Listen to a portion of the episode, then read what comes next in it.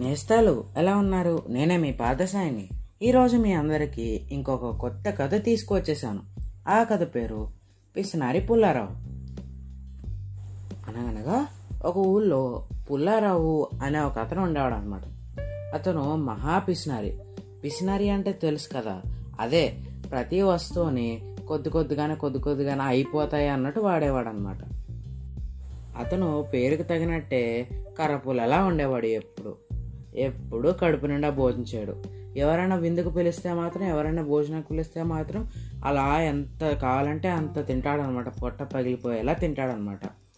పుల్లారావు భార్య కొద్దిగా బండగానే ఉన్నా పెళ్ళైన తర్వాత ఆ భార్య భర్త ఏం పెట్టక సన్నగా అయిపోయిందనమాట. పుల్లారావుకి అన్నీ లెక్కే. పావు కిలో కూరగాయలు తెచ్చి రెండు రోజులు వండమంటాడు. కిలో నూనె ఆరు రోజులు ఆరు నెలలు వాడ వాడాలంటాడు. ఏ పూటకి ఆ పూటకి బియ్యము పప్పులు ఒక పెట్టెలో నుంచి తీసి కొలిచి ఇచ్చి మళ్ళీ పెట్టికి తాళం వేసేస్తాడు. ఒక్క మెతుకు మిగిలేందుకు వీల్లేదు.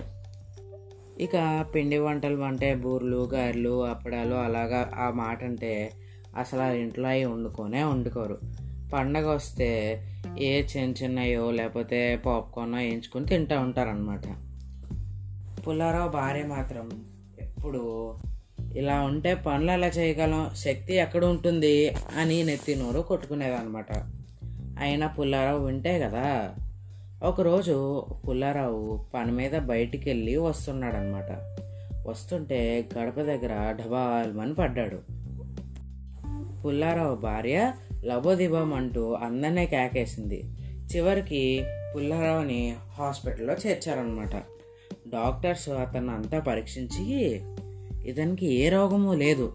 తిండి తిరక నీరసం వచ్చి కళ్ళు తిరిగి పడిపోయాడు. రక్తం అసలు లేదు. ఎలాగైతే ప్రాణాలకి ప్రమాదం అని అన్నారనమాట అలాగా నెల రోజులు హాస్పిటల్లో ఉండాల్సింది ఉండాల్సి వచ్చింది. పుల్లారావు సంపాదించుకున్నంతా హాస్పిటల్లో సగం ఖర్చు అయిపోయిందనమాట మిగతా వాళ్ళు స్నేహితులు బంధువులు అందరూ వచ్చి పుల్లారావుని తిట్లే తిట్లు.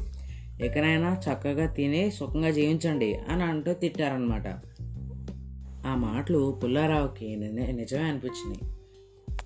ఇక అప్పటి నుంచి భార్యాభర్తలిద్దరూ కడుపు నిండా తినేవారు ఆనందంగా గడిపేవారు. కొద్ది కాలానికే ఎండిపోయిన పుల్లలో ఉండే పుల్లారావు మంచి మనిషిలా తయారాడనమాట అయితే ఈ కథలో నీతి ఏంటంటే మనము దేని మీద ఎక్కువ పిసినారితనంగా ఉండకూడదు. అలా ఉంటే అది మనకే ప్రమాదం కింద మారుతుంది తప్ప మనకేమీ ఉపయోగం చేయదు. ఇంకా ఈ కథ సమాప్తం నేస్తాలు మరి ఈ కథలో పొడుపు కథలు కూడా వినేద్దామా మరి? ఈ రోజుకి మొదటి ప్రశ్న. వెండి పెట్టెకి నల్లని తొడుగు. ఏంటది? ఇక రెండో ప్రశ్న. వెండి గొలుసు. వేయటమే కానీ తీయటం లేదు. ఏంటది? ఇక చివరి ప్రశ్న. శివరాత్రికి శివ శివ అంటూ పోతుంది.